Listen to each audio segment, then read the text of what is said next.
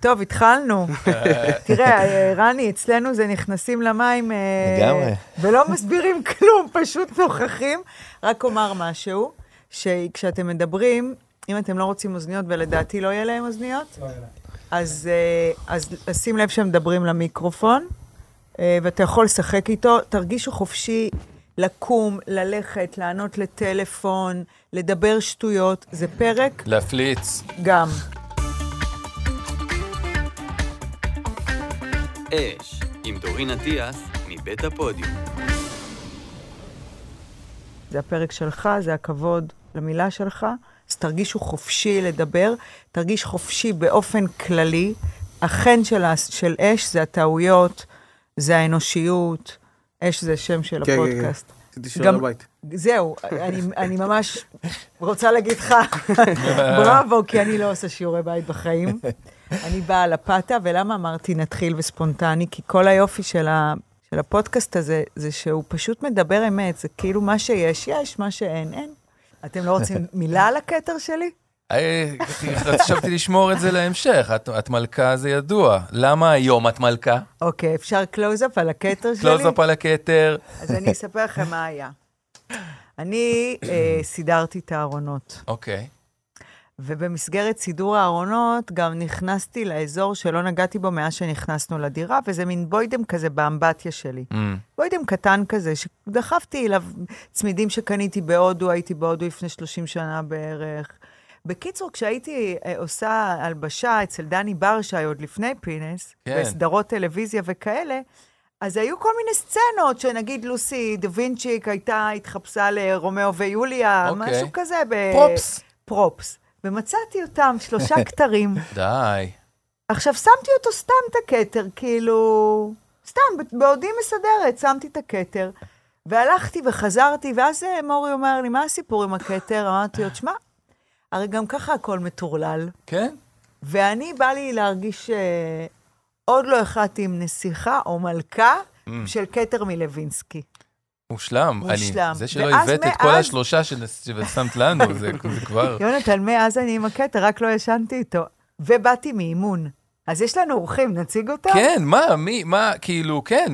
יאללה, אתה תציג. אני- רני אורן. אני, אני לא מכיר, את מכירה, אני לא מכיר, אבל, אני, אבל כשאת אמרת אמ, שזה, שזה אצלך המפתחות, או אתה, אתה שולט פה, אז אה, הם, הוא צריך לדעת שאנחנו כל, אנחנו כבר חודשים ארוכים כל שבוע, כאילו, איתכם, הם יודעים. באופן מאוד מאוד אה, משמעותי. אז הסיפור הוא כזה, כשהתחיל אש, ואז התחיל למי טקס... שלא אה, יודע, כן. תקציר הפרקים הקודמים.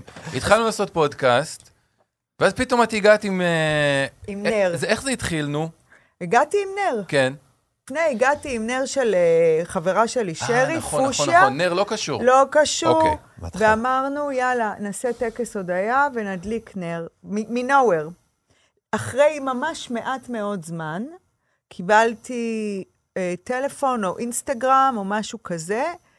אה, דורין, אה, שלום, מדברת, אני חושבת שזו הייתה אורטל. אורטל מנערי האור, עמותה, תכף נספר על העמותה. אם אתם כבר מדליקים נר, אז אנחנו כן. רוצים אה, לשלוח לכם, לא, זה לא היה כזה, זה היה מאוד תמים. מהמם. מאוד ח- חסר אינטרס, כמובן שאם אתם מדליקים נר, אבל אנחנו רוצים לשלוח לכם. כן. ולהזכירך מה הגיע? ארגזים ארגזים. של שפע כל טוב, סבונים, כן. כוסות כן. של אספרסו. למה אתה צוחק, נתי? כי זה מוכר לך, השפע הזה, אה? כן, אני הייתי מכין אותם. כאילו, את הסבונים לא, אבל את הכלי חרס עצמו.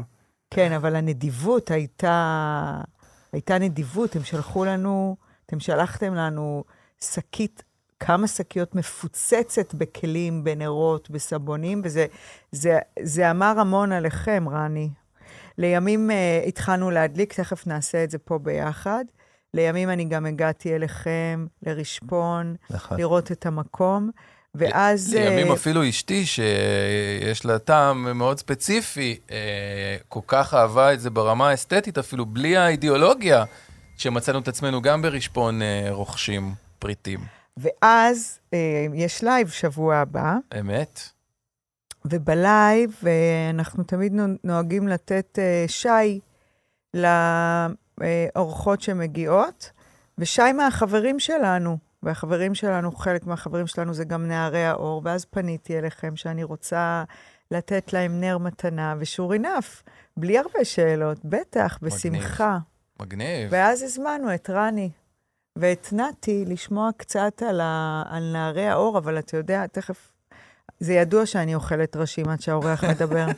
אני יכול להוסיף משהו ואז האורח ידבר? כש- כשמשהו בזה שנערי האור זה, הכי, אפרופו, דיב- אמרת בתחילת הפרק, אנחנו רק מדברי אמת פה, משהו בעיניים של שניהם, כל כך, כאילו, סליחה על הקלישאה, וואי, איזה קלישאה עכשיו, אני בא להגיד את זה, כל כך מואר, משהו טוב, טוב, טוב לב כזה, טוב נפש בעיניים שלהם, ואני מת ש... מת לשמוע אותם כבר. אז תסתמי. אז תסתמי. אולי נעשה את השבועה, כדי כן. שהאורח יד- ידבר, האורחים ידברו, שגם יהיה לזה תוקף אה, יאללה, אז אתה מכיר את ה... משפטי. אתה מכיר את, נתי, את הטקסים שלנו? מכיר את זה חצי קלאץ'. כאילו, לא... אז אני אגיד לך, יש לנו שני טקסים שאנחנו לא מוותרים עליהם. האחד זה שאנחנו מדליקים נר שלכם, ואומרים תודה על משהו הכי... אתה בוחר, זה יכול להיות תודה שמצאתי את המשקפיים בבוקר, או תודה שאני פה, או תודה על כל דבר שבא לך, זה יכול להיות קטן כגדול. ואחר כך אנחנו גם נשבעים שבועת האוסול. כל אחד לוקח על עצמו לדבר רק את האמת.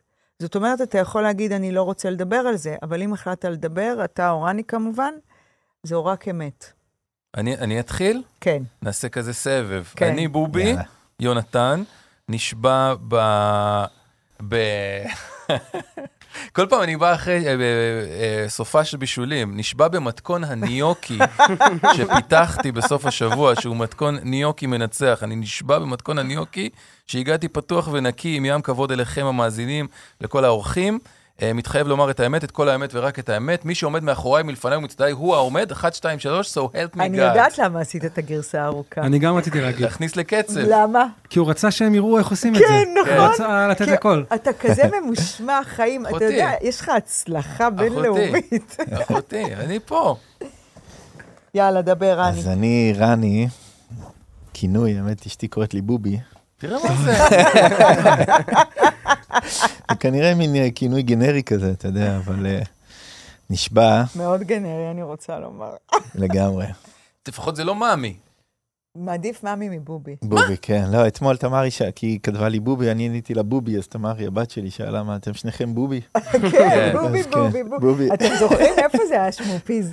schmoopie, סיינפלד. schmoopie. סיינפלד זה היה ה schmoopies. תשמעו. נכון. אז אז אני רני רני, בובי. כן. נשבע בטוהר הנשמה שלי, כפרה על הפרצוף שלך, אפילו שאתה לובש צהוב. שהגעתי היום פתוח ונקי, עם ים כבוד אליכם המאזינים והמאזינות, ואלייך דורין, ולכן אני מתחייב בזאת לומר את האמת, את כל האמת ורק את האמת. מי שעומד מאחוריי, מצדדיי העומד 1, 2, 3, So help me God. את חי- לא חייבת ארוך. אני יודעת, אני דוריס נשבעת, אבל אני אגיד במה אני נשבעת. אני אנצל את ה... זה יהיה קצר, כן? אני אנצל את הנוכחות שלכם שמדליקה אצלי כל מיני דברים. אה, אני נשבעת בערנות שלי לבריאות הילדים שלי. בריאות הנפש של הילדים שלי. אז אני נשבעת בערנות שלי כאימא. שאני רוצה שהיא תהיה בפוקוס all the time. אה, עם ים כבוד, מאזינים, כל הנוכחים, רק האמת, שתיים, שלוש, מי שעומד מאחוריי, help me God, נתי, it's your turn.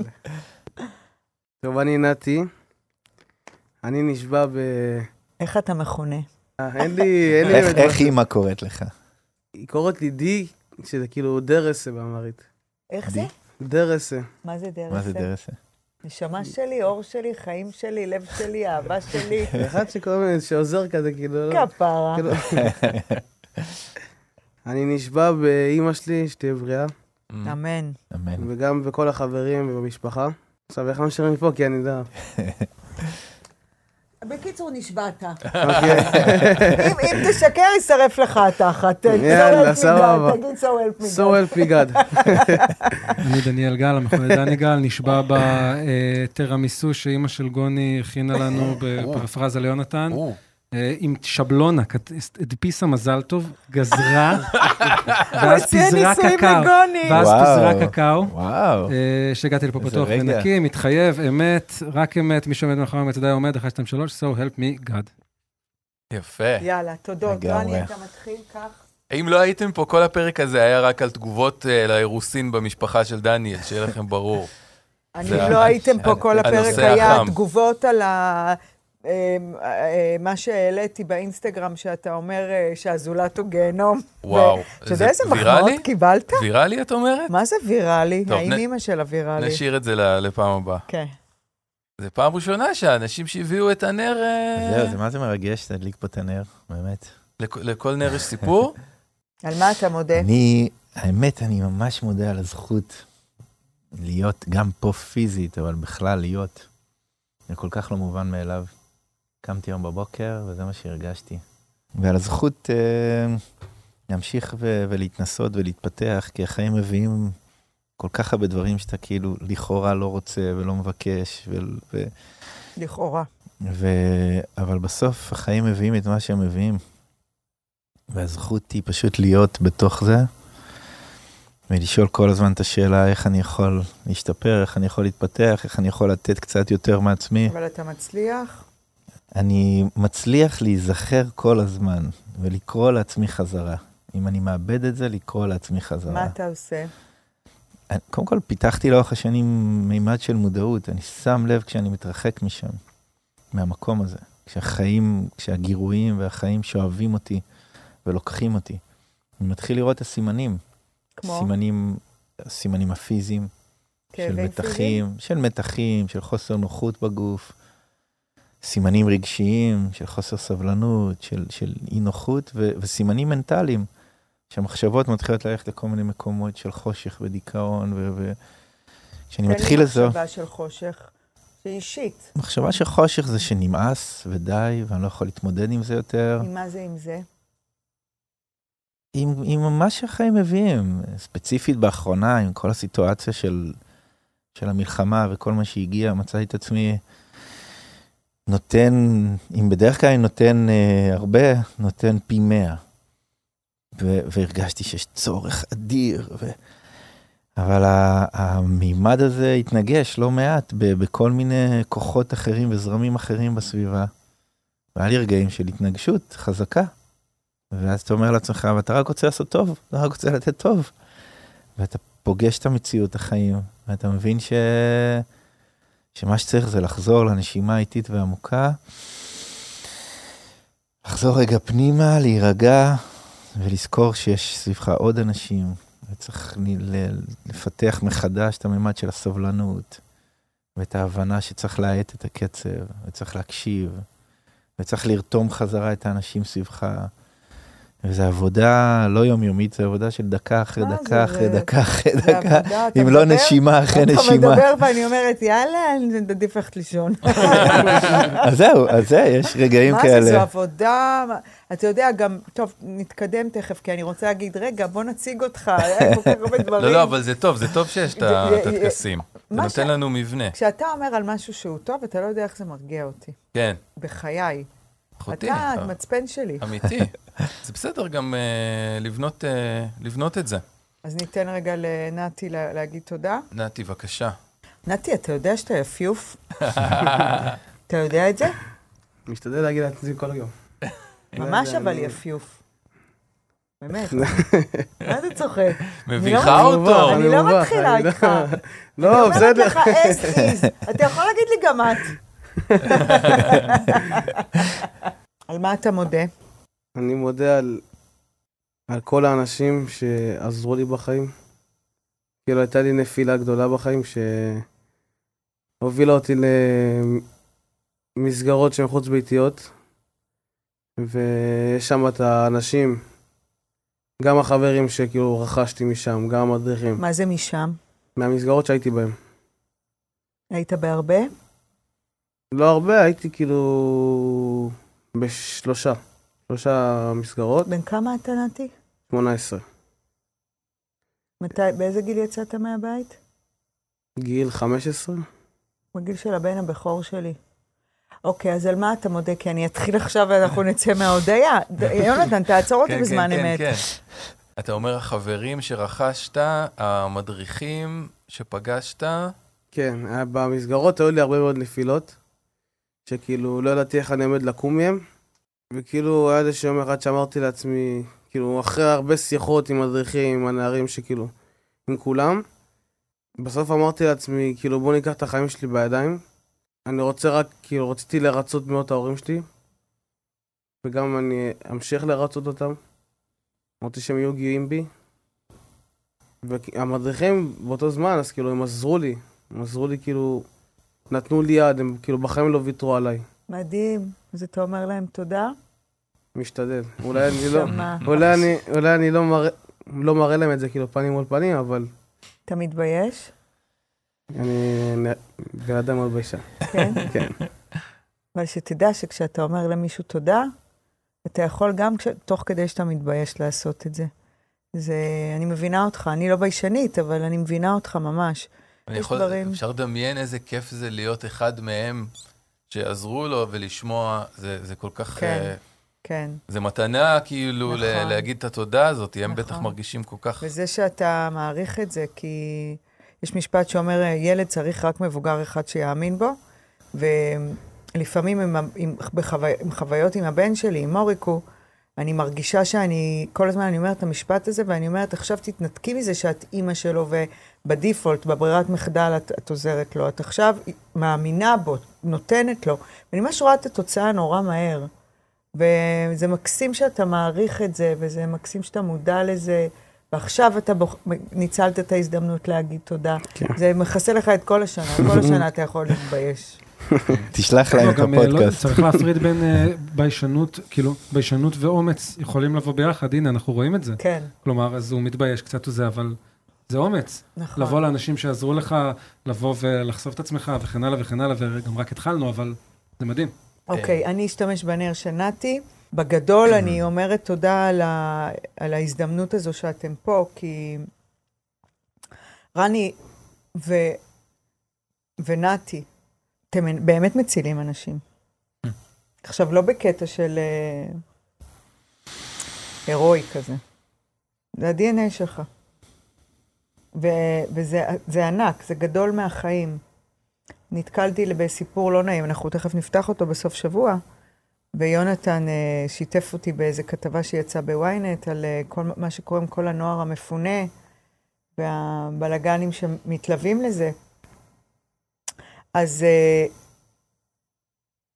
חשבתי על זה שאתם באים בדיוק, ואני לא אגיד תודה למאמנת כושר שלא ויתרה עליי היום, אני אגיד לכם תודה. באפס ציניות, באפס אה, התפלספות. ולא, תודה שאתה פה, איזה התמזל מזלי, התברכנו, לא, לא, לא, לא, מגיע לשניכם היום, מה זה תודה שאתם אה, הסכמתם לבוא, וגם אתה במיוחד, נתי, עם כל הביישנות שלך, שכל מי שישמע אותנו היום נהיה עבורו איזשהו מגדלור, להצמיח, אה, ל- לצמוח, לפרוח, להצליח. לא לוותר, שאף אחד לא יוותר על אף אחד יותר, ושיהיו נערים שיקבלו מאיתנו ומבוגרים היום מספיק אה, כוח אה, להתרומם, כי זה כל כך חשוב, ואיך אני שמחה שהתרוממת, Mm. איך אני שמחה שאף אחד לא ויתר עליך, איך אני שמחה שיש עוד נער כמוך, מתוק ויפה ולב רחב וביישן, שהוא סיפור הצלחה. וזה העתיד שלנו. אתם העתיד שלנו, אתה העתיד שלנו. אז תודה יפה, לכם. אמן. ותודה לאפרת שלא ויתרה. עליי היום. יפה מאוד. יש לי משהו, אני אשתלט פה על זה לאיזה דקה-שתיים. אני אומר תודה לאחי אה, יואב, יובה, שמה. יש לי עוד אח שאת לא מכירה. מה זה, מה קורה? יש, אנחנו משפחה אפשר לחשוב מרובעת. שאתה, כן, כאילו רוב הזמן אתה כאילו לא אשכנזי. אשכנזי. בדיוק, רוב הזמן גם- אשכנזי. כן, לא, בעיקר יש על- הרבה אחים ואחיות בגלל שלהורים שלי היו כל מיני סיבובים, כמו שקלטת. אבל יובה הוא, הוא הכי הגיבור, הוא מכל המשפחה, כולל כולם, הוא הכי גב גבר, אה, קצין, לוחם אה, אמיתי, שהוא בן חמישים וחמש, התנדב בבוקר אחרי שפרצה המלחמה בגדול, ובילה עכשיו, אה, בילה במרכאות זמן ארוך בעזה. אה, כשהוא בעצם, אה, הוא לא צריך, ל... הוא כבר הרבה אחרי הגיל של המילואים, אבל הוא חזר לחבר'ה שלו ולגדוד שלו, אה, והיה שם עמוק עמוק בשיט, וחזר בשלום, טפו, טפו, ואירח אותנו לארוחת ערב ביום אה, שישי, אחי הגדול יובה. ואני אומר לו תודה על, ה, על הארוחה הזאתי, ו, ועל דברי החוכמה גם שהוא, שהוא הפיץ, אני מאוד מאוד מחזיק ממנו. הוא אה, מאבא או מאימא? הוא, הוא, הוא, כן, הוא בן של אבא שלי מנישואיו הראשונים, כן. כן. מאוד, אה, הוא, הוא תותח. עכשיו, יובה, בהקשר של המלחמה, אנחנו עברנו פה בפודקאסט כמה גלגולים. הרי בהתחלה דניאל אה, יעיד, את היית כולך מגויסת, זה היה הרגשה כאילו שהיא הולכת, היא צריכה לנצח את המלחמה, היא כאילו הייתה בראש, היא תחזיר את החטופים, היא תכניע את החמאס. ואז, ואז כזה התחלנו, ומה שעשית עם, עם, עם מפוני בארי היה מדהים, ואז עברנו לאיזה פאזה של אה, אסקפיזם, שהוא גם חשוב, כאילו נתנו לאנשים בידור וצחוקים וזה, שזה אה, תרומה מאוד, אה, גם אני חושב חשובה ו- ובריאה. אנחנו מקליטים יום ראשון, זה המאה דקות שתל אביב אה, נסגרה. ביום אה, שאנחנו מציינים 100 ימים ל- מאה י- למלחמה, ו- ומבחינתי לא רלוונטי לציין 100 ימים למלחמה, רלוונטי לציין 100 ימים לחטופים. יס. שאנשים יושבים בשבי. חד משמעית, אבל אני מוסיף לזה מה שיואב אח שלי אמר אה, על, ה, על הפצועים. אה, החיילים שנפצעו, אה, הוא הביא לי נתון שלא היה לי מושג, שכאילו אנחנו כל הזמן סופרים הרוגים וסופרים חטופים. אה, המספר שהוא אמר לי זה 12 וחצי אלף כן, חבר'ה. פצועים. שנוספו לנכי צה"ל ו- ונפצעו, ושגם אנחנו שומעים, אנחנו מכירים את זה, שגם פצוע בינוני יכול להיות מישהו ש- שהתעוור או, או כן, אין כן. לו רגל עכשיו. אה, והוא הוא אומר, הוא מרגיש שלא מספיק מדברים על זה, וזה לא מספיק מקבל את, ה- את הפוקוס בשיח הציבורי, והיה לי חשוב להגיד את זה, ושאנחנו נגיד את זה פה. אה, לפצועים הרבים, ש, שאנחנו גם חושבים עליהם וגם מודים להם, ו, ושזה זה חשוב, זה חשוב מאוד מאוד מאוד, נכון. ושיהיו, שלא יהיו יותר, כמה שאפשר להגיד כמה את זה. שכן. אה, זהו, זאת כן. התודה שלי ליובה. שאלה על סדר היום, כמה ה- את דברים הסיפור. חשובים. אז אני אספר לכם שב... על היום הראשון, ב-7 לאוקטובר, בערב, המדריכה שלנו, הרכזת שלנו מחולון, תכף נדבר על נערי האור, אבל יש לנו פרויקטים בכל הארץ, ובחולון, אה, מרינה הייתה בדירה שלה בפלורנטין, והם חטפו פגיעה ישירה נכון, של טיל בבניין, נכון. זה וכל הבניין? הבניין קרס עליה. והיא הייתה תחת ההריסות, ונפצעה קשה. והיא עכשיו ממש ביום שישי השתחררה הביתה, אחרי שלושה חודשים של אשפוז, ובאתי לבקר אותה, באתי לבקר אותה לאורך הדרך, ובאתי לבקר אותה, ובהתחלה היא הייתה שם, והיה בעיקר חבר'ה מהנובה, חבר'ה שנפצעו בזה, וככל שהזמן עבר, יש שם בניין שיקום שלם באיכילוב, שפשוט מתמלא בחיילים. אבל זה מאוד נגע לי, הנקודה הזאת שהעלית, והסתכלתי שם, גם דיברתי עם כמה מהחבר'ה, ואני שירתי בדובדבן בעבר, אבל הייתה לי שיחה שם עם לוחם ימ"מ שהיה שם ביום הראשון, ו... ובאמת, הסיפור הזה של הפצועים זה כאילו נמצא בצד, מהמם. אבל זה סופר סופר זה לא נמצא סופר בצד. משמעותי. זה פשוט יש כל כך הרבה כן. חומר נפץ. כן, זה לא נמצא בצד. זה- אני שמחה שהעלית את זה, ותודה, יובה, אבל באמת, יש כל כך הרבה אלוהים. אני- אי אפשר, כן. אתה יודע, אי אפשר, זה- אי אפשר אי אפשר, אי הכל. אפשר להתחיל כאילו, אתה סתם, אתה נוסע ברחוב, סתם, סתם, סתם, אתה, אתה, ואתה רואה את הגרורות של הדבר הזה כן. בכביש, כן? ואתה... טוב, אבל זה רני, כן הזדמנות, רק אם כבר כן. העלינו את זה, להגיד למרינה, לאחל לה מכל הלב. החלמה שלמה. החלמה כן. שלמה ומהירה, ושתחזור אלינו מהר. וואו. מרינה. אנחנו אוהבים אותך השם. המון המון המון. אה, רני אורן. אוקיי, עכשיו מתחילים. אז כן, אה, רני אורן חבר שלנו, אה, עמותת נערי האור, שבאמת זאת עמותה של נערי האור, זה כאילו... ת- בחירת שם כן, נפלאה. לא, זה, זה מוטרף, כי it is what it is, בטח אחרי שביקרתי אתכם ברשפון. אני ארצה שתספר אה, ממש בקצרה ומאוד מעניין, כי זה יכול להיות חומר דאונר אחוש ערמוטה, ויבש, ואת זה אתה לא מוחק. לא, כי אנחנו... נכון. זה, זה, צריך לדעת או. סול וטייט, טייט, טייט. טייט. אנחנו... כן. אני אה, בטוח שהוא יודע גם כן. להביא את זה טייט. אבל כל פעם תזכור, כשאתה מתחיל למרוח כמוני, ת- ת- יונתן יחזיר אותך. כן. אה, מי אתם, מה אתם, ואז נתחיל קצת לדבר... אה, את יודעת מה זה elevator pitch? את מכירה את הביטוי הזה? לא, כאילו זה קצת כזה של באמת שאת לא הייטקיסטים. מכירה? לא. שאתה אה. נותן פיץ' על החברה שלך או על המיזם שלך, שאתה יכול לתת בזמן שהמעלית עולה, בכמה שזה לוקח. כאילו הסיפור הקלאסי זה שאתה נכנס למעלית והמשקיע הכי גדול בעולם נמצא איתך ויש לך ארבע קומות, ואתה צריך להגיד לו את זה עכשיו שהוא יחליט להשקיע בך. אז כן. אני מכירה את זה. כן.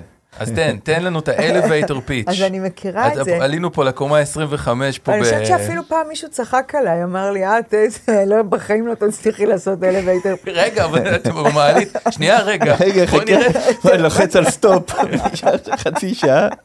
אז. יאללה, מי אתם, מה אתם? אם- צריך pitch אז אז הסיפור הוא מאוד פשוט, הסיפור הוא נתי, והסיפור הוא 3,000 חבר'ה כמו נתי. והסיפור הוא שאני ב-98 הייתי סטודנט לפסיכולוגיה, וחנכתי ילד בכיתה ו' בפרויקט פרח, מהמם. ואחרי ששנתיים אחרי זה הוא התקשר אליי מחוף הים, Mm.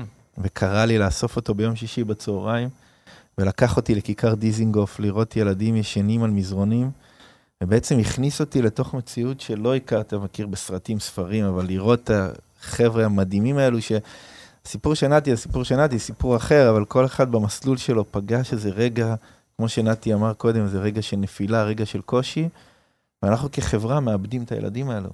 ממי, בואו נדבר שנייה, מה זה רגע נפילה, רגע קושי? לא מסכן קיבל 40 במבחן ולא ידע להתמודד. מהמם. זה לא. נפילה שאפילו ג'מוס בן ג'מוס, אה, הג'ודואיסט, לא יכול להתמודד איתה. זה נפילות קשות מאוד. כן. בואו, כאילו, נוער שלם שחווה מצוקה רצינית מאוד, של זה יכול להיות בית בבית, זה יכול להיות איכות חיים, זה יכול להיות אין הורים, זה יכול להיות הזנחה. נכון. במקרה של שגיא, הוא עלה לארץ עם אימא, ואימא הייתה צריכה... שגיא זה הפרח. שגיא זה ילד פרח. הוא נולד כסרגי, כשהוא הראה לך את החבר'ה בכיכר, כי הוא הוא היה כי הוא חי חי שם שם, או שהוא... כן, הוא חי. הוא היה תקופה, היה. תקופה של שנות האלפיים של כיכר דיזינגוף, היה כן, שם כן, מלא כן. פנקיסטים ורוסים שמסתובבים וזה, אבל היה הכל מהכל מהכל. יוצאים בשאלה, וחבר'ה ש... חבר'ה שלא הסתדרו ב... ב... אתה יודע מה? בסוף הגעתי למסקנה שמה שמאפיין את רובם, מהמם. זה באמת איזה סוג של תחושה פנימית, שאף אחד לא מבין אותי, והמקום היחיד שאני מרגיש שמבינים אותי, כמו שנתי אמר, זה חבר'ה בני גילי, שפחות או יותר בסיטואציה שלי, וסוף סוף אני מרגיש סוג של שייכות, אבל, הפר... אבל התוצאה, מצד אחד יש שייכות, מצד שני התוצאה היא שאתם המבוגרים, תעזבו אותי בשקט, מהמם. כולכם, כן. הורים, מורים, עובדים סוציאליים, פסיכולוגים, שוטרים, עורכי דין, לא רוצה להיות בקשר איתכם, ומשם הדרך יכולה להוביל לכל מיני כיוונים, אבל הרבה פעמים זה מוביל בלית ברירה למקומות אה, פחות טובים, פחות נעימים, פחות רצויים. בעיקר מקומות שבהם אי אפשר לפרוח, כי אתה בעצם מגיע לאיזשהו מקום כזה שבו כמעט שאין סיכוי להצליח להביא את הערך הפנימי האמיתי שלך. אז את שגיא, אני, הוא, כשהוא עלה לארץ עם אמא שלו, אז בשלב מסוים אמא הביאה בן זוג הביתה. מה שיכול להיות אה, נורמלי ובסדר, רק שהבן זוג הזה היה קנאי ופשוט בחור אה, מאוד לא יציב ואלים, מהמם. והתפתח שם קונפליקט ביניהם. בין בין הילד בין לאבא החורג. לבן זוג. Mm. לא, לא אבא חורג, הוא היה שם תקופה, אחרי זה הוא יצא מהבית. אוקיי. אבל בתקופה שהוא היה שם זה היה קונפליקט מאוד רציני, גם שהתפתח לאלימות. עכשיו, רב שצריך להבין שאני הייתי שנה בחונכות, שעתיים בשבוע, שיעורי בית, כדורגל וזהו. זה כלום, בן כמה אתה? אני הייתי בן 24, הוא היה כלום, בן אתה- 10. אתה בעצמך כן, סוג של אה, כן, גוזל. וזהו, ולא שמעתי ממנו שנתיים. ויום שישי בצהריים הוא מתקשר אליי, אני יושב עם קרן, אשתי, אנחנו יושבים בבית קפה ברמת השרון, והוא אומר לי, תשמע, אני בחוף הים, מה אתה עושה שם? אני גר בחוף הים. למה אתה גר בחוף הים? הוא אמר לי, אם תבוא, אני אספר לך. ונסעתי, וישבתי איתו שלוש שעות. וזה הסיפור שהוא סיפר לי, שהוא פשוט חווה את הקונפליקט הזה, הוא התחיל להסתובב ברחוב, לא היה לו נעים בבית. אז התחיל להסתובב עם חברים שם בשכונה, בשכונת שביב בהרצליה, היום זה נקרא יד התשעה. והתחיל להסתבך, קצת פה, קצת שם, סכין, סמים, פרץ לפה, פרץ לשם. פגשתי אותו כבר עם 13 תיקים במשטרה. Mm. והוא, וכשאתה- הכרת אותו היה לו אפס? כן, אפס. קשיי קליטה נורמטיביים. אתה יודע, שפה, תרבות, להבין את המקום, כזה. ו... שאלה טובה. תודה. כן, ויום אחד הוא בא עם פנס בעין לבית ספר. שואלים אותו מה קרה, הוא אומר, הוא מקבל מכות בבית. אז החליטו להוציא אותו מהבית, ושלחו אותו לפנימייה בנתניה, ומשם, הוא, והוא לא הסתדר. הוא בחור נון קונפורמיסט, קשה לו להסתדר במסגרות, אז הוא עבר לבית עלי, שזה מין מקלט סגור, שאי אפשר לצאת ממנו, חצי שנה היה שם, קיבל כדורים פסיכיאטריים, עלה 18 קילו, פשוט לא הסתדר שם, ואז יצא משם. חזר הביתה ועבר, מה, נפלט מהבית ספר שלו באמצע כיתה ז', ועבר לבית ספר אחר, ששם ילד. בי"ב, כן, ילד בי"ב נתן לו גראס למכור, Mm. ואז הוא מכר, ואז תפסו אותו. אתה יודע, אמרת ילד נון קונפורמיסט, ואני, כל מה שבא לי להגיד זה, אנחנו, החברה, החברה, הילדים האלה זה כלום, אי אפשר להאשים אותם בכלום, אפשר להגדיר אותם, אפשר להגיד נון קונפורמיסטים לצורך העניין, או ילד בעייתי, אין דבר כזה. לא, לא אמרתי בעייתי. לא, נון אני קונפורמיסט אומרת, זה ילד שקשה לו במסגרות. אני אה, אומרת. כן. כאילו ממשיכה להגדיר כן. כאילו אנחנו החברה מגדירה את הנערים האלה. זובי, באובי. לגמרי, אבל נון קונפורמיסט זה בדרך כלל האנשים הכי יצירתיים, ואלה שפורצים את הגבולות. כן, אבל, אבל אני לא ציינתי את זה כי, כי אמרת משהו שצריך, לה, הוא בעייתי. כן. אני ציינתי את זה כי החברה נוטה להגדיר שהבעיה היא אצל הילדים האלה, כן. אצל הנוער הזה. אז אני שוב אומר, הק- הקטלוג. אז אז אני שוב אומר, אני אקלל אבל קללה עדינה, בגלל שנעתי פה. זובי לא, באובי. זובי חופשי. באובי. אם מקללים, שמים מטבע פה ב- זובי בצנצנת. באובי. כן. זובי באובי עוד פעם. הבעיה היא לא הנוער הזה, ולא הילדים האלה, ולא ה... הבעיה היא אנחנו, החברה, המבוגרים, המוסדות, האופן שבו בוחרים לטפל, לתת כדורים פסיכיאטריים בכזאת קלות. ל- ל- לא, אתה יודע, זה להוציא אותו בגלל שהוא ילד שהוא בעייתי במסגרות, להוציא אותו למקום שאי אפשר לצאת ממנו. מה אנחנו, חיות? מה זה? ואני מוצאת ש... 90 אחוז מהאשמה, הייתי רוצה להגיד 100, אבל זה קשה לי להגיד את זה, כי כנראה אני לא אהיה צודקת, אבל 90 אחוז מהאשמה זה אנחנו, החברה. המבוגרים, המוסדות, הדרך של, שבוחרים לשקם, אנחנו, אנחנו מייצרים את הבעיה הזו. הילדים שנמצאים היום בכיכרות, הילדים היום שמשתמשים סמים, הילדים היום שהולכים לאלימות, זה אנחנו. אנחנו הבעיה, לא הם. אין אין ויכוח. אין ויכוח. בטח לא ילד קטן. בסיפור שתיארת, הוא הושיט לך יד לעזרה בזה שהוא התקשר אליך. זאת אומרת, נכון. למרות שהוא לא- לא- לא מאמין ולא סומך על המערכת וכל זה, אבל נתי לא, אה, רני לא מייצג את הוא המערכת. זיהה בך משהו כאילו... אתה יודע, שנים המשכתי לשאול אותו, למה התקשרת אליי מחוף הים? כי בשבילו זה היה רגע משנה חיים, אבל גם בשבילי זה היה רגע משנה חיים. הנה, אני היום, מה, אנחנו מדברים על אה, שנת 2000, אנחנו 24 שנים אחרי, ואני יושב פה ומספר גם את הסיפור שלו, וגם יושב פה עם נתי, שקשר בין, שגיא היום ב-35, אז כן. נתי, נתי עוד לא נולד. ו- ו- ואז היה רגע משנה חיים לשנינו, ושאלתי אותו, למה התקשרת אליי? והוא כל פעם ענה לי איזו תשובה אחרת, והרגשתי שאין לי יותר סיכוי, ואין לי יותר מוצא, ואין לי יותר זה, ונזכרתי בך וזה.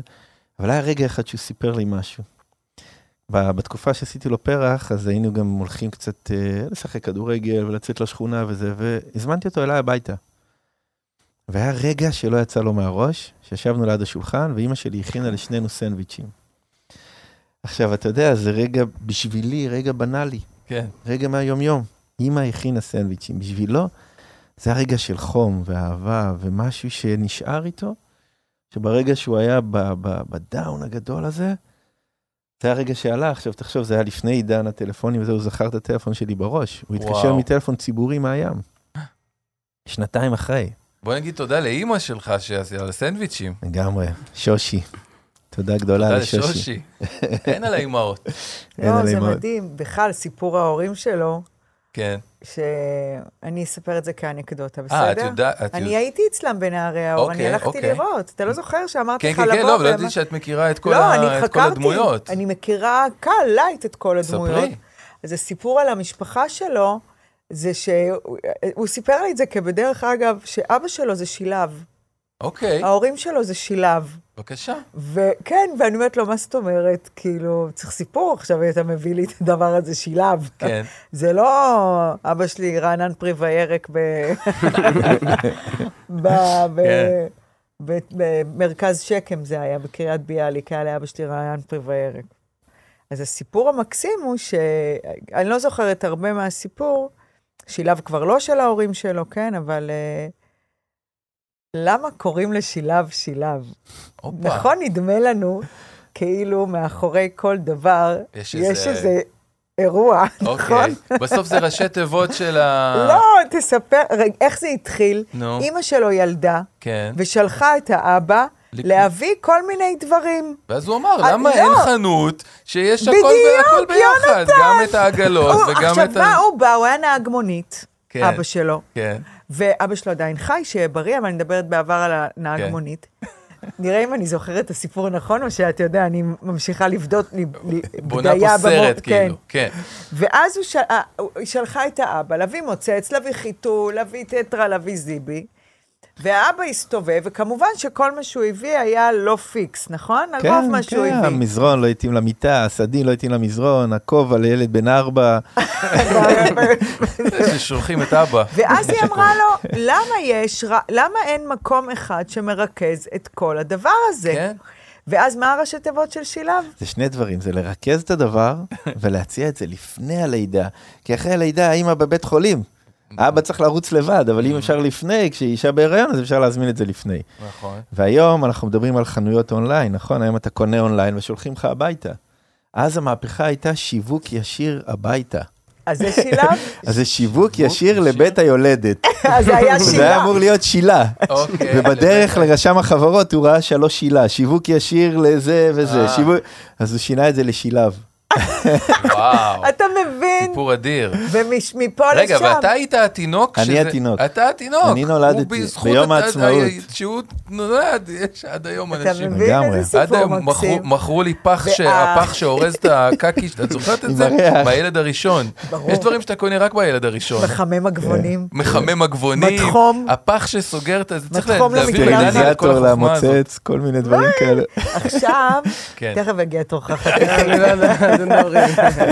ואז אה, אנחנו מסתובבים במקום נורא נורא יפה ברשפון. אני הגעתי לראות איך הנערי אור מייצרים את הנרות. אז אנחנו מסתובבים בנחלה נורא יפה, ואני אומרת לו, מה זה? אז הוא אומר, זה של המשפחה שלי. ואז אתה מבין כמה הטוב הוא לבחור בין טוב לטוב. זאת אומרת, זה לא... זה לא מקרי ששגיא התקשר אליך, זה לא מקרי אימא שושי, זה לא מקרי שאתם עושים עם הכסף שלכם דברים מדהימים, זה לא מקרי, זה לא מקרי. אפס טעויות. אה, היקום אפס טעויות, זה... רני, נו, בחייאת דינקום. יש המון אנשים עם הרבה כסף, ש... עם עיניים רואות ועם לב פועם. ושגיא לא יתקשר אליהם כנראה עוד פעם אחרי המון שנים לבקש עזרה. אני מקווה להיות אישה כזאת שאנשים יתקשרו אליה לבקש עזרה אחרי פעם אחת שהיא נתנה, ואני עושה הכל כדי שזה יהיה שם קוד, כן, קונספטואלית, האישה שהתקשרו אליה עוד פעם. הלוואי, אמן שאני מעבירה את המסר הזה. ובעצם נוכחותך פה, אני, אני אומרת שאני מעבירה את המסר הזה, כי אם אנחנו נהיה שגרירים לאנשים שישמעו אותנו ו... ויעשו סופר טוב, סופר טוב כל הזמן, זה לא משנה אם תיתן שקל או תיתן חיבוק, או תיתן תשומת לב, או לבן שלך, תוריד אותו מהעץ כשאתם רבים, או שהוא ידע שלא תוותר עליו. אמ, אז אנחנו, אנחנו לגמרי, נהיה וגם- האנשים האלה שיתקשרו אליהם עוד פעם. וגם אתה אף פעם לא. יודע מה בדיוק במה שאתה עושה, ואיך אתה זורע זרע שלפעמים אחרי שנתיים או אחרי עשר שנים הוא נובט, וצריך כאילו לזרוע את הזרעים של האהבה והטוב, בלי לצפות ל- להחזר הראשוני, כי אתה לא יודע מתי זה יצמח. זה, כי הטלפון הזה ביום שישי בצהריים הגיע הכי מפתיע בעולם. כשלימים הקמת את עמותת נערי האור. העמותה קוראים עמותת פטריציו פאולטי להתפתחות נכון. ותקשורת. שהיא בכלל... פטריציו פטריציו פאולטי. פאולטי. כן. זה בן אדם אמיתי? איטלקי, אמיתי, אוקיי. חי. כי אני, אני בשנת 99 טסתי לאיטליה, אני אחרי הצבא הייתי בבלגן האישי שלי, שמאוד מזדהה עם מה שקורה היום, ושאלתי המון שאלות, וחיפשתי ברמה האישית שלי, חיפשתי משהו, נקודת מבט אחרת, למדתי, בגלל זה למדתי פסיכולוגיה, אבל טסתי ופגשתי את פאולטי ב-99. והסתכלתי עליו במפגש עם אלף איש מכל העולם, ואמרתי, זה התוכן, זה הרעיון שהייתי רוצה, העיקרון שהייתי רוצה להביא לתוך החיים שלי ולתוך החיים ולתוך מדינת ישראל. הוא איש, ש- מה, הוא מורה רוחני? הוא מי הוא- מי הוא זה? אני אקריא לך איש חינוך. טיפה. תן לי, פטריציו. אין הוא מרצה בעל שם- מישהו על הוויקיפדיה. הוא מרצה בעל שם. עולמי, אה, הוא מומחה באימון הנעתי, מוטיבציונלי. מקדיש את עצמו כבר 30 שנה לפיתוחם של רעיון, רעיונות וכלים מתחום החינוך וההדרכה ולשיתופם עם הקהל הרחב. פיתח שיטת חינוך, אוקיי. אה, פדגוגיה רגילה לבין דיסציפלינות נוספות, פילוסופיה, פסיכולוגיה, קיצור, איש רציני. Mm, איש רציני, אבל אני אגיד לכם מה, מה אני היה... רק רוצה להוסיף שהתמונה שלו פה, זה נראה כאילו, זה נראה כאילו זה תמונה של מוצרט. אנחנו נכניס את זה בווידאו, זה נראה כאילו זה לודוויג וואן בטהובן. כן. הוא איש יקר מאוד, אבל מה שאותי תפס, אם צריך ב- בפיץ', כן. זה שלכל אדם יש פוטנציאל. באמת לכל אדם יש פוטנציאל, ואז זה חוזר למה שאמרת קודם עם הזובי בובי, או מובי, או איך זה היה? זובי אובי. אובי? זובי באובי. ש, שבעצם הסיפור הוא, הוא מדבר, למה זה נקרא התפתחות ותקשורת? כי התפתחות זה בעצם הפוטנציאל שלנו, יש חבל, ואז אנחנו מתחילים לחוות כל מיני חוויות בחיים, ומתחילים להיווצר קשרים בחבל. mm, וכל קשר מקצר את החבל.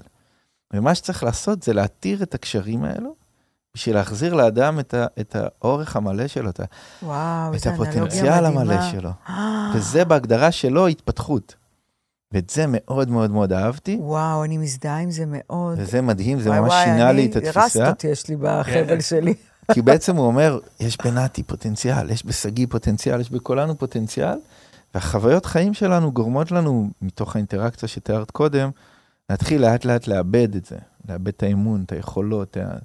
וזה, והקשר, והקשר, והקשר. מה שצריך זה להתיר את הקשרים האלו, ואז יש את האלמנט של התקשורת, מהמם. שזה קודם כל תקשורת פנימית פנימית, שזה עולם בפני עצמו, ותקשורת עם העולם. אז אני אמרתי, כשאני, אחרי שליוויתי את שגיא, החזרתי, קודם כל סידרתי לו עבודה בקיץ בשילב. והתקשרתי לסניף רמת אביב, אמרתי להם, תקשיבו, אתם מקבלים את שגיא לעבודה. הילד גבוה, מטר תשעים ושלוש. יכול להביא דברים מהמדף בדיוק, העליון. בדיוק.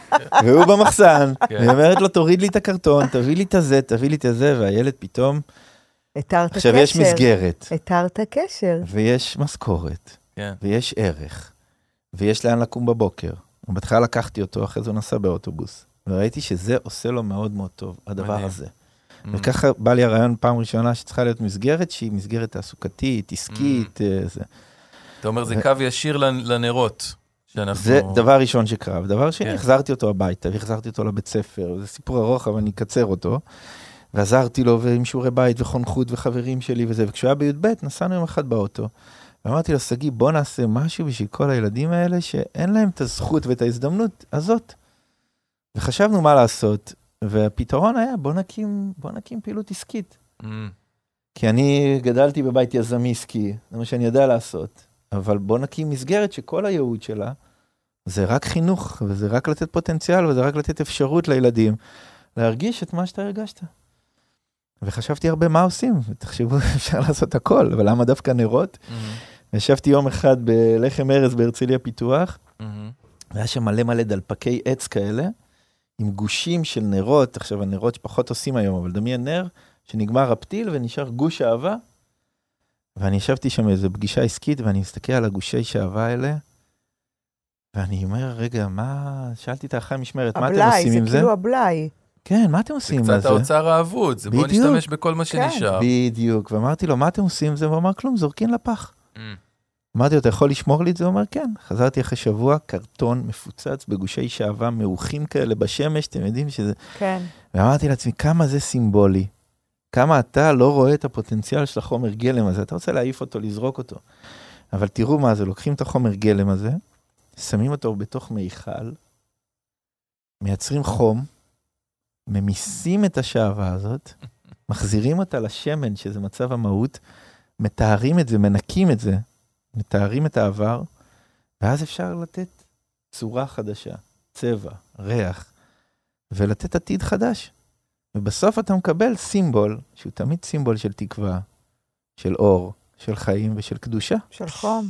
של חום, וואו. שזה הנר. ובגלל זה אמרתי נרות. ובאמת התחלנו מלהסתובב בכיכרות ולאסוף שעווה, מהמם. בתי קפה, גני אירועים ועם הנערים. אבל הרעיון הזה, בגלל זה קראתי לזה נערי האור, ודרך אגב, אמרת שזה שם מדהים, כשבהתחלה אמרתי נערי האור, כולם הסתכלו עליי, זה שם רוחני כזה, ו...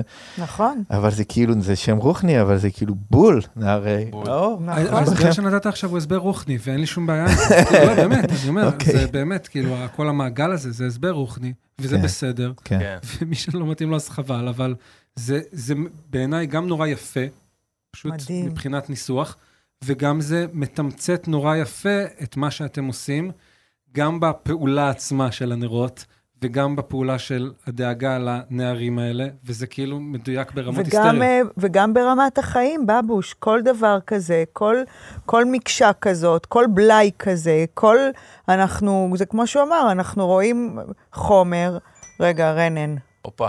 אפרופו חומר. כן, אלינו? מה חמוד שלי? איתן יכול לבוא אלינו? בטח, אבל אני עוד לא בבית, אז טוב, יש את המפתח. אין בעיה, אבל לגבי צהריים, שתהיו רעבים, אם אני עוד לא אגיע הביתה, דבר איתי. טוב, סבבה. אני אוהבת אותך. גם אני אותך. ביי כפרה. אף פעם בגיל, אה, בגיל של רנן לא אמרתי לאמא שאני אוהב אותה. לא בקטע שלא אהבתי, כן, אבל אה, כן, לקח זמן. זה מאוד אמריקאי אגב. שמה? שאמריקאים מאוד I love you, I love you, I love you כזה. כן, אבל הם זה- לא מתכוונים לזה. זה דוריס, כן. איזה נימוס. אה, אז הוא... מבחינת מבנה הפרק, זה הזמן לשמוע את נתי, ש- נכון, שיספר איך הוא נכון, נכנס נכון, לסיפור הזה. נכון, נכון. נכון? אז רק, אני רק אסיים, מה שהוא דיבר על הבלאי הזה, זה ממש אנלוגיה למיקרו והמקרו, זה בול. וזה שזה בסוף אור, ואנחנו כן. כל הזמן מדברים על להדליק את האור, את כל הזמן אומרת. נכון, נכון, להרים נכון, את האור. נכון, נכון. זה מדהים, זה. הכל. בול. יאללה, אח שלי, תורך. איפה אתה נכנס לסיפור הזה? ספר לנו רגע עליך, אתה, איפה גדלת? אני גדלתי בירושלים, אתה בן למשפחה, כמה אחים יש לך? ארבעה אחים כולל אני, כן. שההורים שלך עלו מי? מאתיופיה. בירושלים גדלתם? כן. ואיזה ילד היית? איך גדלת? הייתי סנדוויץ' דבר ראשון. איזה חיוך יש לך, יאללה, אני מתה עליך. אתה באמת נער אור, אתה מפיץ ים אור. לא יודע מה לענות על זה. אל תענה. כלום, את צריכה לחבק אותו אחר כך. אחרי שתחבקי אותו, תביני הכל. הייתי ילד די בעייתי, הייתי כאילו... הייתי אוהב לבדוק גבולות בבית ספר, עם המשפחה, עם חברים. איך, איך, איך נראה בעיניך, או שנראה לך שראו את זה כילד בעייתי? מה מגדיר אותך כילד בעייתי? הייתי רב מכות. וואלה. אה, הייתי, כאילו הייתי מקלל את כל מי שהיה מסביבי. אה, היית עצבני? הייתי, אפשר להגיד, כן, עצבני כזה. קם בבוקר והולך להילחם. כאילו זה היה איך, יום, איך היה יום לפני, את מבינה? כאילו תמיד זה הייתי קם, נגיד אה, אתמול היה לי יום, היה לי יום חרא, אז כאילו, אז אני ממשיך את זה כאילו ליום שאחרי. אבל כאילו עם התנהגויות בבית ספר וזה, כאילו לא, לא יצא לי ש... למדתי טוב, אז כאילו לא היה להם, אה, לא היה להם כאילו איזושהי סיבה שיעיפו אותי מבית ספר. עד, ש... עד כיתה בערך ח', אה, ח' או ז', אמרתי כאילו נלך על מסלול כאילו ש... כאילו נתחיל כאילו יותר ללמוד כאילו על... כאילו נכוון לבגרות. שאני אסיים את זה וכאילו... זה משהו שבינך לבין עצמך אמרת? או. כאילו אחריות אישית שלך בתור ילד? זה גם היה הרבה שיחות עם ההורים, עם אבא שלי. אוקיי. שכאילו הוא היה אומר לי כאילו לך תלמד, לך... כי אני רוצה שתצליח בחיים, ואז כאילו... לק- לא, בהתחלה לא הקשבתי לו, אמרתי כאילו סתם, אמרתי לעצמי כאילו סתם אומר דברים, אני כאילו... אומר לי דברים, אני לא מקשיב לו בכלל. ואז גם פה נכנס החברים שכאילו אמרו לי כאילו תקשיב להורים שלך, תכבד אותם. וכאילו הכבוד לה- להורים וגם לאנשים שאני צריך כאילו להביא לאחר... שאני צריך לחלק לאחרים, אז כאילו זה גם פתח לי את, ה... את הדבר הזה של להקשיב לאחרים. להקשיב ולהפנים. ו... מתוק, להקשיב ולהפנים. זה כאילו, זה, זה, זה, זה שלם, גם להקשיב, אבל גם להפנים. מקסים. בהתחלה זה היה לי קשה מאוד. זה היה לי קשה מאוד, כאילו. בטח. לי עד היום. אז כאילו התחלתי ללמוד, ועכשיו, אני כאילו בדרך לסיים בגרות מלאה. כאילו נשארו לי רק שתי בגרויות לסיים. היה לי הרבה, יותר מדי סיבוכים בחיים, כאילו, זה היה יותר כאילו להיות יותר בשכונה ולהתעס- ולהיות עם, אח... עם אנשים שכאילו, פח... שמזיקים לי, כאילו, לא, לא עושים לי טוב. וזה גרם לי, כאילו, אחרי זה באו במשטרה תיקים, ואז על מה? אלימות? זה מעורבב כזה, זה... מה? זה פחות אני... אוקיי, אתה רוצה, פחות רוצה לחשוף, אין כן. בעיה. ואז נאלצתי להיכנס למסגרות. הייתי בחלופת מעצר. כאילו, מה זה נאלצתי? החוק מחייב אותך? תראי, בית משפט נתן לי אופציה להחליט. מה? או ללכת בדרכי טיפול, או ללכת לכלא. כלא של ילדים? של נוער, איך הוא נקרא? אופק. אני... היית שם פעם? לא, אני לא הייתי שם. הייתי והיו לך במגרש הרוסי. חברים שהיו שם? אמ, לא, כאילו לא, לא, לא... ממש מסקרן אותי. היית שם, רני? אתה יכול פעם לקחת אותי לשם? אתה יכול לתאר בשני משפטים איזה... איך נראה... האופק, אז אתה שומע את המילה אבל ממש אופק, בשני משפטים, כי הכוכב... אה, אבל זה זה מקום של אופק או זה מקום של ייאוש ו- ודיכאון? זה... אתה לא חייב לענות, אבל אם. אתה לא, זה, עונה זה, באוסול... זה מקום לא פשוט, אבל כמו שנתי אומר, היום, פעם, פעם היו מכניסים ילדים ל, ל, לכלא, היום יש 500 בני נוער בישראל בכלא, אוקיי? היום נותנים, ברוב המקרים, אלא איזה, אם זה מסוכנות יוצאת דופן, נותנים את הבחירה. תבחר האם אתה רוצה ללכת לכלא או לדרכי טיפול. אבל- חשוב להגיד שדרכי טיפול הן ארוכות יותר. איך נראה אופק? מה זה? זה כלא לכל דבר? כלא, ממש כלא. כלא כלא? אבל מה אמרת לי? הייתי במגרש הרוסים. מגרש מגרש הרוסים. זה מעצר? כן. זה כאילו נתנו לך, בית המשפט אמר לך, או כלא או אה, חלופת מעצר. כאילו שזה... או דרכי טיפול, כן. זה טיפול, כן. החלופת מעצר זה היה, כאילו זה עפרוני, כאילו לראות אותי במשך שלושה חודשים. ואז משם אני הולך למסגרת שכאילו לטווח ארוך. ומשם, ומשם במסגרת הזאת, כאילו, הגעתי לנערי האור. איפה אתה חי בזמן של השלושה חודשים? בבית של ההורים שלך? לא. אני חי בתוך מסגרת. מסגרת שלהם, שהם כן, נותנים לך? ב- בצפון. מסגרת שהיא היא טובה, היא חביבה, היא, היא לבבית, היא פותחת את הלב או סוגרת אותו? תראי, עצם זה שכאילו באים ומקבלים אותך, אז כאילו הם פותרים לך את הלב. אבל כאילו, יש לך מצבים ש... שזה מביא אותך כאילו לקיצון, ואז כאילו... שם, שם הם כבר נהיים יותר נוקשים. אני ניסיתי להסתדל להיות שם כמה שיותר טוב, כאילו, שמה. להביא, להביא את עצמי... באמת, כאילו, לבוא בד, בד, בדרך טיפולית ולחזור לבית, לחזור להורים. אבל לא היו מצבים שנ, שגם שם נפלתי, כאילו. אמ, אחרי שלושה חודשים עברתי ל... למסגרת שהיא טווח ארוך, כאילו מסגרת שהיא נעולה, כאילו שיש שם, שהבית ספר בפנים, כאילו זה כוללני. ואז אה, הציעו לי כאילו לעבוד, לעבוד בנערי אור, שזה כאילו בעצם נקרא עבודה מפוקחת. שזה, באים לשם כאילו עם מדריך, כאילו יש פעמיים בשבוע שמגיעים, שמגיעים לעבוד, איפה אתה עובד ברשפון? כן. אז אתה בעצם, יש לך מקום שאתה גר בו, המסגרת, ואתה יוצא ממנו פעמיים בשבוע לנערי האור? כן, אבל עכשיו לא, עכשיו... אז, אז, אז, כן. כן, אני פשוט מציירת בזה. כן, אוקיי, אז אתה יוצא עם מדריך, במס- בעבודה מפוקחת, שאתה מרוויח עליה כסף, יש לומר, נכון? כן. אתה זוכר את הפעם הראשונה שאתה מגיע ואתה רואה נרות וזה, ואתה חושב מי זה אמרתי ה... אמרתי לעצמי, מה הם רוצים ממני, כאילו, ממני. מה אני, אני ונרות, מה הקשר, כאילו. ו... וזה זה, זה גרם לך לרצות לסגת, או אמרת, אני אתקדם, אתמודד? תן אני... לזה צ'אנס. בפעמים הראשונות אמרתי לעצמי, כאילו, בא לי לעוף מפה, כאילו, לא, לא באמת מצאתי את עצמי שם. ואז שלאט לאט הכרתי גם את רני, גם הכרתי עוד אה, אה, אנשים שם, העובדים. כאילו, באמת, הם נכנסו לי ללב. כאילו, היה לי באמת כיף לבוא ולשבת ולהציף את הרגשות שלי בפניהם. ועכשיו, כאילו, עם הזמן, כאילו, יותר התקדמתי.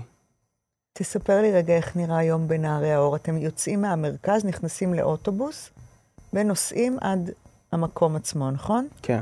יורד מהאוטובוס, איך נראה? בתור, מהעיניים שלך, איך זה נראה? מגיעים, עושים שיחה. שיחת כן. פתיחה כזאת, שמסבירים מסבירים לנו מה הולך להיות. כאילו, מה אנחנו הולכים לעשות? יש כמה, יש כמה מרחבים של עבודה. יש כאלה שאורזים את הנרות, יש כאלה שמכינים אותם. אני הייתי כאילו... אהבתי את המעבדה ששם מכינים את הנרות. מצד שני גם אהבתי את האריזות, כי מעבדה קצת הרג אותי, אז כאילו...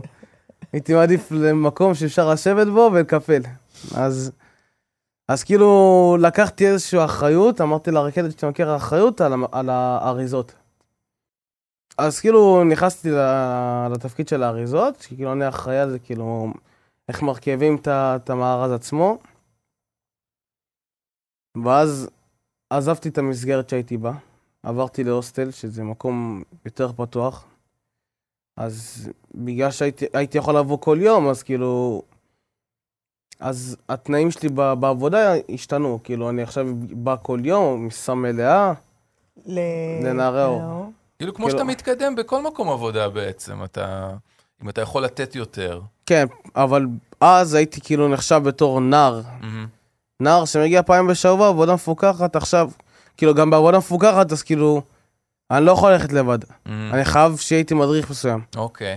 עד עכשיו אני... קיבלת יותר עצמאות, כאילו. כן. עד עכשיו אני יכול ללכת לבד לעבודה, אז כאילו... והבינו שגם בעבודה אני מתקדם, כי גם בעבודה, אז יש שם שלבים. ואז כאילו באו אליי יום אחד, אמרו לי, נתי, אני רוצה לחתום איתך, אה, אנחנו רוצים להחתים אותך על חוזה, חוזה חדש. ועכשיו התרגשתי, בטח, התרגשתי, כאילו, ברור. אני גם הייתי, כאילו, יותר הסתכלתי על הכסף גם בעבר. הרווחת הרבה? לא הרבה, אבל כאילו, אבל העניין הזה שכאילו, אני יכול ללכת לעבוד במקום שכאילו, בכללי, במסגרות אחרות, אני לא יכול לצאת לעבוד. וכאילו אומרים לי, בוא תעבוד פעמים בשבוע, אז אני אומר לעצמי, יאללה, סבבה. כאילו, אין לי בעיה עם זה. ואז כאילו, גם הסתכלתי אותו זמן על הכסף, אמרתי, מה, אני כאילו, פעם, בא פעמים בשבוע, עושה כסף, מעביר את הזמן שלי בעבודה. וכאילו, זה היה בתקופה שכאילו, פחות היה לי אכפת מהמהות של, מה, מהמהות של העבודה. ואז שכאילו, באותו יום שהביאו לי את החוזה החדש, אז כאילו אמרתי, וואו, נתי, עשית פה שינוי מטורף. מדהים. כאילו התקדמתי. עכשיו כאילו, אני יותר נעזר באנשים, אני מבין כאילו, אני מבין את המהות של העבודה. אני מבין שכאילו הם רוצים לקחת אנשים, נערים, שהם כאילו, הם קצת בתחתית, ואז להעלות אותם שוב פעם על דרך המלך. ואמרתי, כאילו, אם אני גם יכול לעשות את זה, כאילו, לעזור לאחרים, כאילו, לדרבן אותם שיבואו ויעשו את זה. אז כאילו, נצא, אני מרגיש שאני יוצא פה אלוף העולם. זה נכון. מה זה? וכאילו, גם הייתי עכשיו בתור נער, כאילו, נער רגיל, ועכשיו אני עכשיו בתור עובד עמותה, וזהו, כאילו.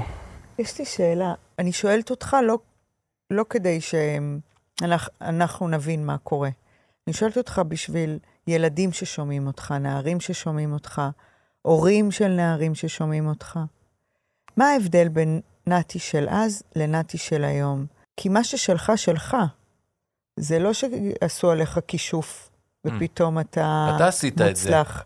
זה אתה, זה היה בך, זה קיים בך, זה שלך, נתי. זה... אתה אומר, איך אמרת מקודם? אה, אלוף עולם? Mm. אתה נולדת אלוף עולם, ואתה תהיה לעד אלוף עולם. פשוט צריך להשקות טוב ולדשן טוב. או החבל, החבל הוא שלך. החבל. צריך ל- לפרק לך קצת את ההבדל? זה כמו שאתה. אמרת, שצריך מבוגר אחד שיאמין בו. אז כאילו, זה מה שהנערים של, של היום שצריכים. אני, עם ההורים שלי, אני פחות הייתי בא ופותח את הדברים שלי, כאילו, באמת, איך עבר עליי היום. הייתי, כאילו, מגיע לבית, נכנס לשחק בסוני, וכאילו, וזהו, ימות העולם לא אכפת לי, אני כאילו, הייתי פחות יוצא מהבית, כאילו, אז פחות הייתי מתקשר עם אנשים. ואני חושב שזה- שאלה אחת הס- מהסיבות שכאילו, הביאו אותי למצב שכאילו, אני עכשיו עם מסגרות. ושאני כאילו... סליחה על המילה, אז כאילו שם זין על כולם, וכאילו... תשימי בשביל זה יש צנצנת, תשימי כפרה. עוד 80 גם.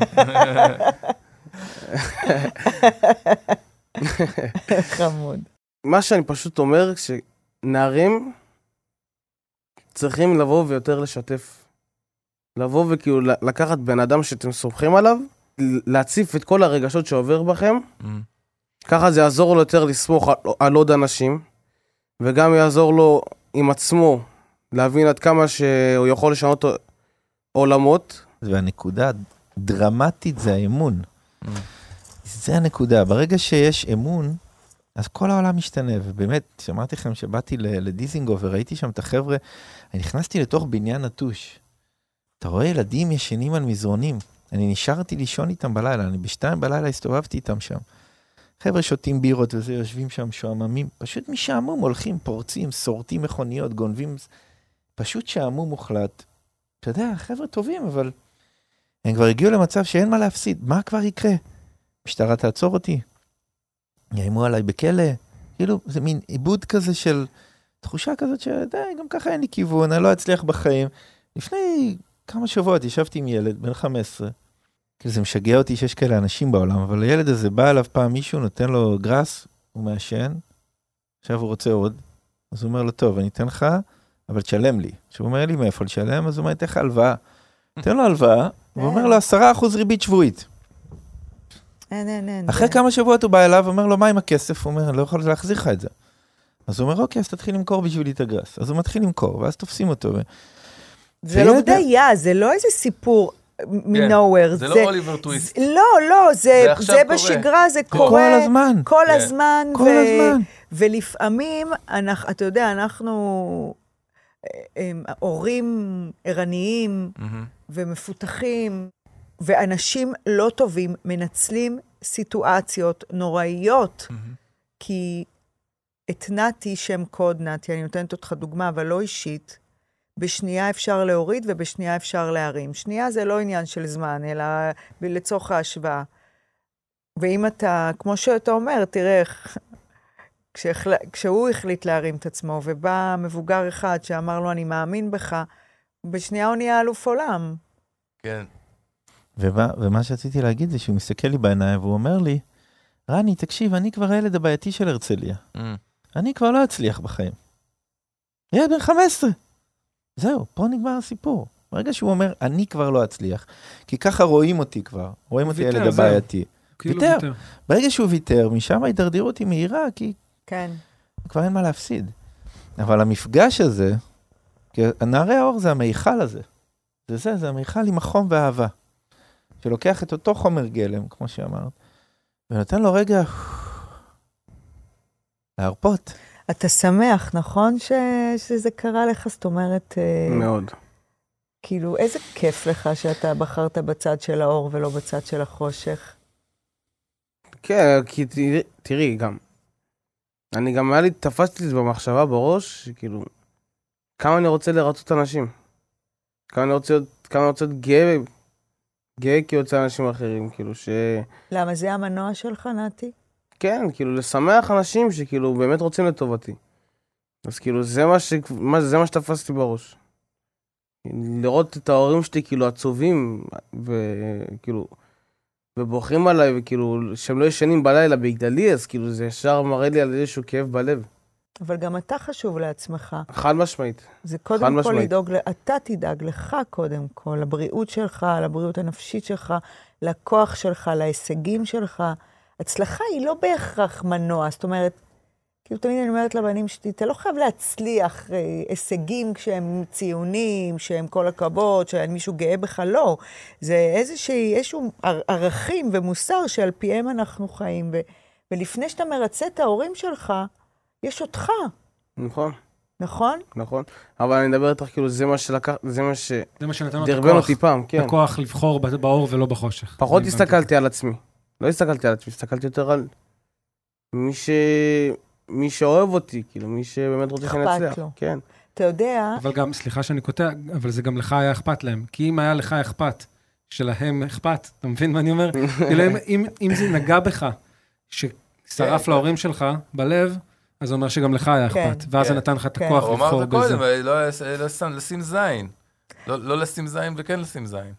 שימי בסדר, שתיים. זה- זה- כן, אבל הוא- לא בא לקלל, הוא בא... עדיין, שימי שתיים, לא משנה. הוא נהנה, הוא נהנה, שים, שים. אתה יודע שאנחנו אחר כך תורמים את הצנצנת הזו, יש... אה, טוב מאוד. נקרא האוצר האבוד, הרי מי סופר עשר אגורות? נגיד אתה מקבל בסופר עשר אגורות, אז אתה אומר לה, היא לא, היא גם לא בכיס נותנת... שוכח בג'ינס. כן, היא גם לא נותנת לך את זה תמיד. אז, אה, ויש חברה שלנו, ענבל בוסיבה, יצרה, אה, איך זה נקרא?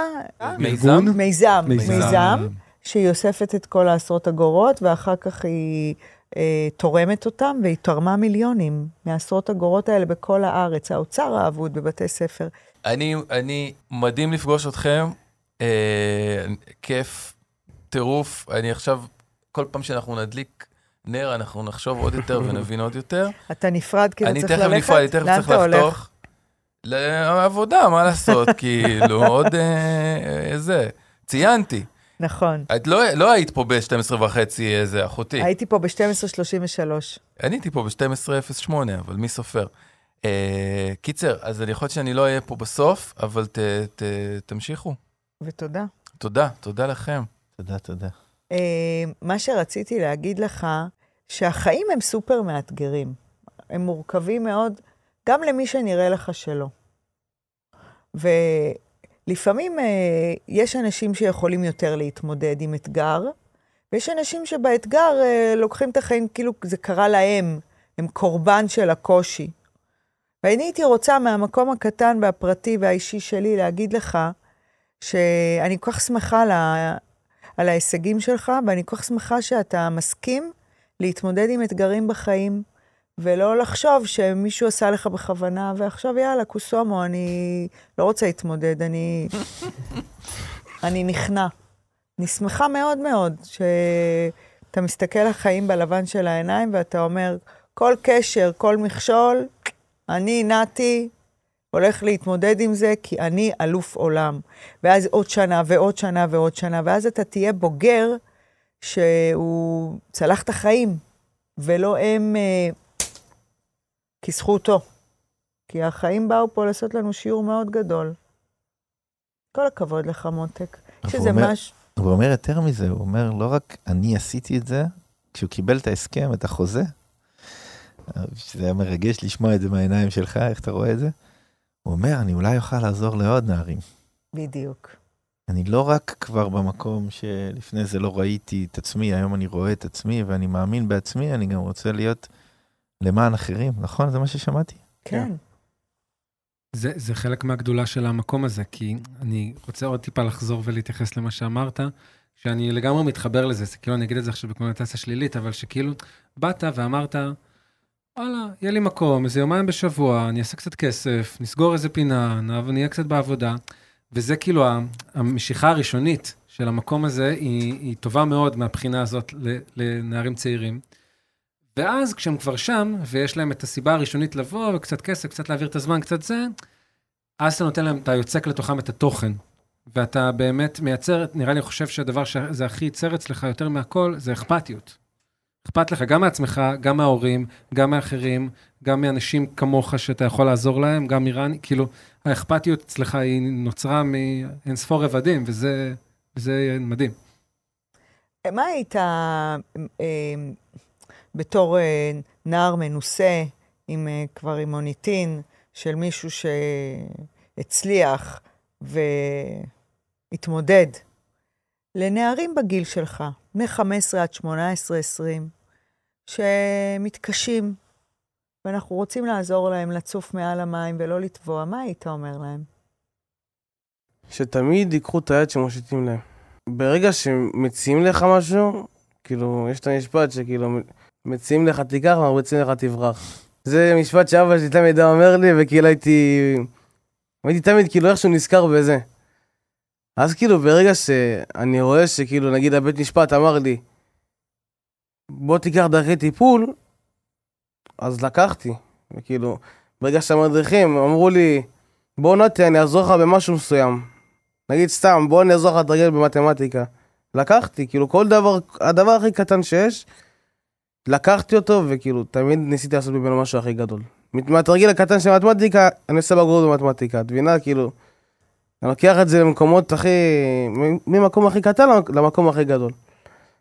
וכאילו, זה מה שיש לי להגיד. ולמבוגרים, למבוגרים, אני בתור אימא, או מישהו אחר כמו רני, או כל אחד אחר שמתמודד עם, אה, עם נער שצריך עזרה. פשוט, מה שתצטרכו לעשות זה יותר להיות איתו ולא לוותר עליו. לתת לנער, לאותו ילד, כאילו, לבוא ולהציף את הרגשות, ולהקשיב ולא לשפוט אותו על משהו ועל מישהו, כי זה משהו שאני ראיתי ב... בתקופה שלי, שכאילו הייתי מחוץ לבית, שהייתי במסגרות, ראיתי הרבה כאילו, ששופטים אנשים עד איך שהם נראים. תמיד, תמיד לבוא ולהראות את האהבה לאותו נער, וזהו. העיקרון הראשון של שיטת החינוך שאנחנו עובדים איתה, שנקראת החינוך לאלף השלישי, נקרא התבוננות. שבפרקטיקה זה לייצר מרחב לא שיפוטי. מרחב שמקבל את הילד כמו שהוא. לא משנה איך הוא מגיע אלינו, מאיפה הוא בא, מה הוא עבר, מה הוא חווה. קודם כל, מקום לא שיפוטי. בוא, אתה וולקאם, אוהבים אותך פה. כמו שאתה תיכנס לפה, אנחנו סומכים עליך, אנחנו מאמינים בך. בוא נתחיל ביחד את המסע. כשפתחנו את החווה, בפעם הראשונה איפה שהיית ברשפון, הגיעה הגיע אחת המנהלות והסתובבה וראתה שאנחנו נותנים לילדים מזמרות בידיים, כי את יודעת, יש שם צמחי מרפא, הם קוטפים את הצמחים. היא אמרה לי, איך אתה נותן לילדים כאלו מזמרות? וזה, וזה state of mind. נכון. ואצלנו יש מזמרות, יש מספריים, יש דבק חם, הכל מהכל. הכל. אנחנו סומכים עליך. אתה פה, אנחנו סומכים עליך, אנחנו מאמינים בך. רני, זה משהו שאתה גם אה, אומר לנו בבית, כהורים לילדים. היום הנע, הנוער הוא, הוא מורכב, הוא מאתגר, זה חיים אחרים. אה, אני משווה את עצמי בת 15 למורי, אני כאילו, מה... כן. זה, במציאות אחרת. זה מציאות אחרת, ואני ממש... אה, אני שומעת המון סיפורים, לא... נכון, אבל זה לא אומר, לסמוך על הילד זה לא אומר לא להיות שם. זה עם כן, ארבע עיניים. בטח. מאה עיניים.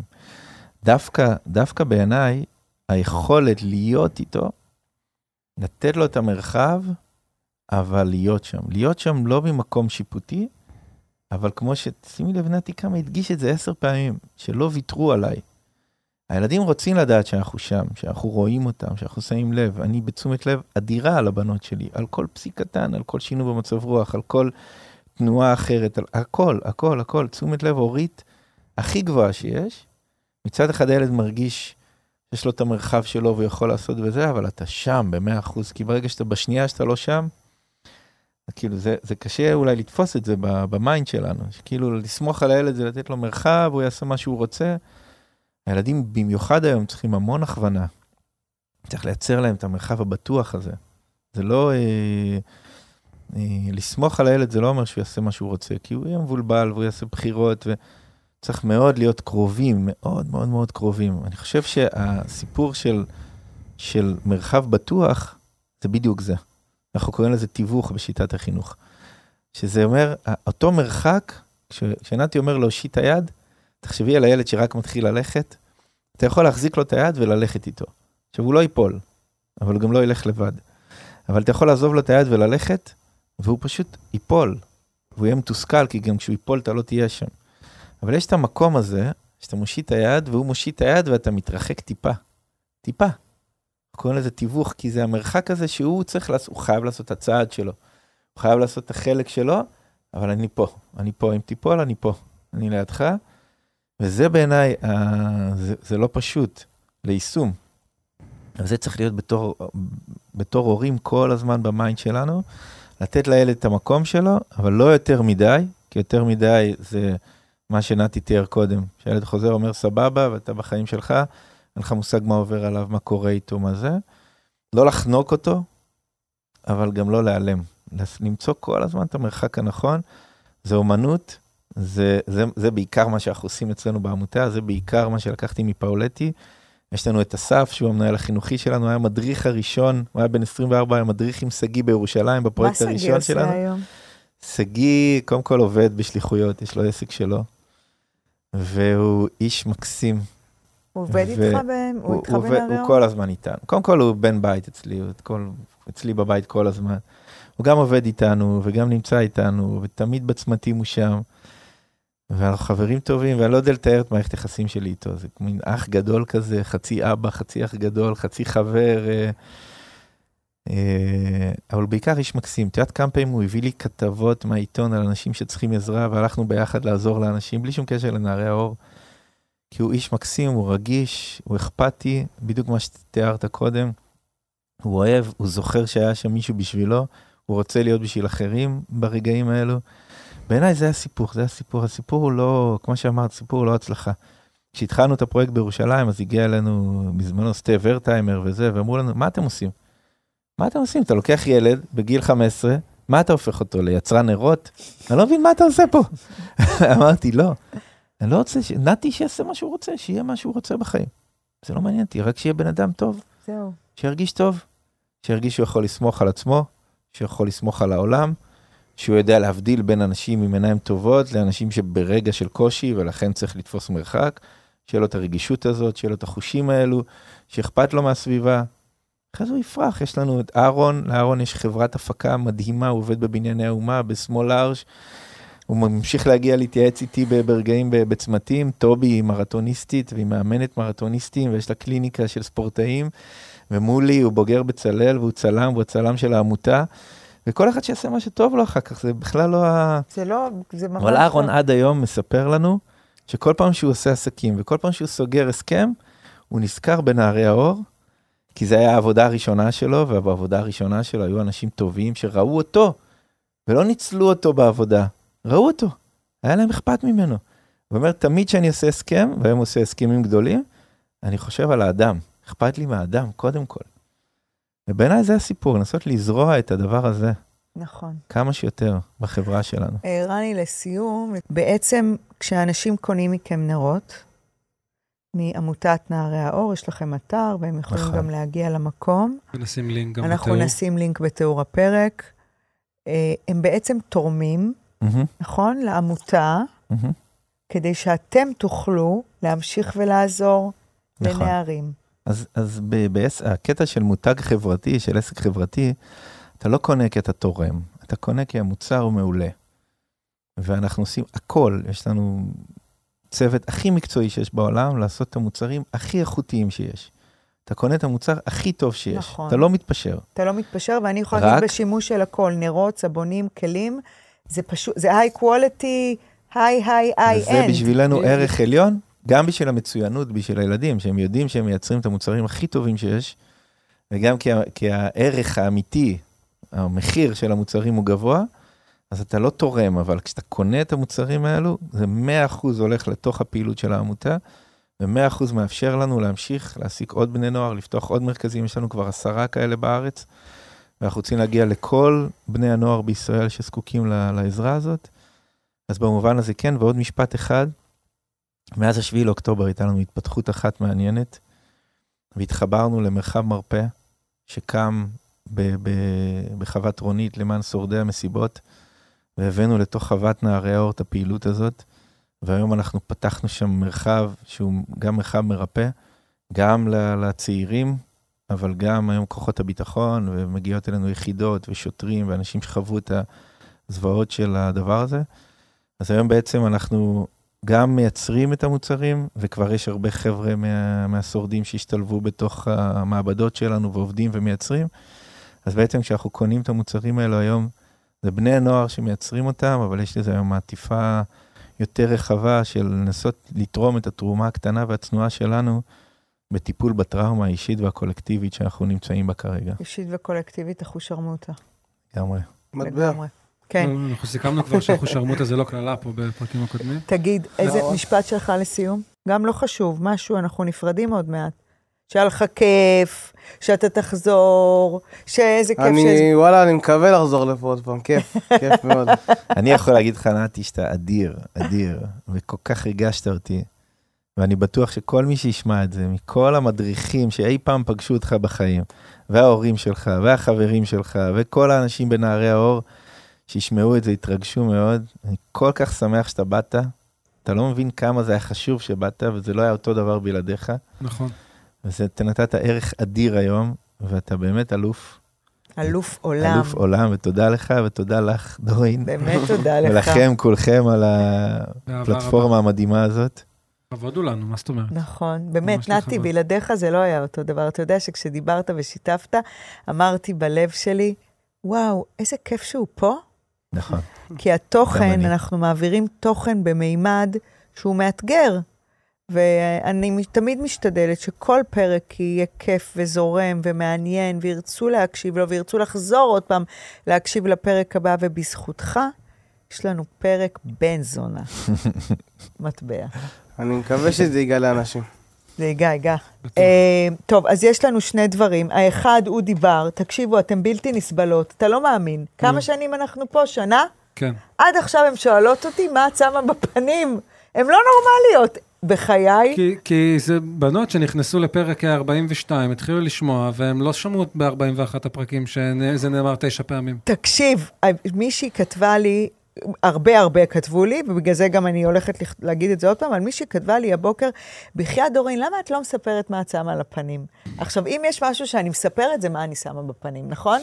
אז תקשיבו, דוקטור אודי בר, שמן רוזיפ. אתן נכנסות לאתר, לא, לא, הן לא נכנסת לאתר, אתן מסתכלות פה למטה בתיאור הפרק, יהיה לינק. עבודה קלה, תודה רבה. עבודה קלה. תודה רבה. תודה רבה. הרבה לינקים יש פה. אין, יכול לא- להיות שורה של... לא, יש שלושה. אז אתן נכנסות לתיאור הפרק, יהיה שם לינק, דוקטור אודי בר. שם מצוין מה אני שמה על הפנים. אני רק אציין שנוסף לכל הדבר הזה, יש גם ליפה מהסופר פארם, אבל זה לפרק אחר. נעשה את פרק הזה, שמן אה, רוזיפ. אחרי מקלחת, לפני השינה, אה, אחרי שניקיתם את הפנים, וזה ככה. מ, תגיד, אה, נעשה, פינת יומן בטח. טוב, אז אני הייתי בוויפאסנה.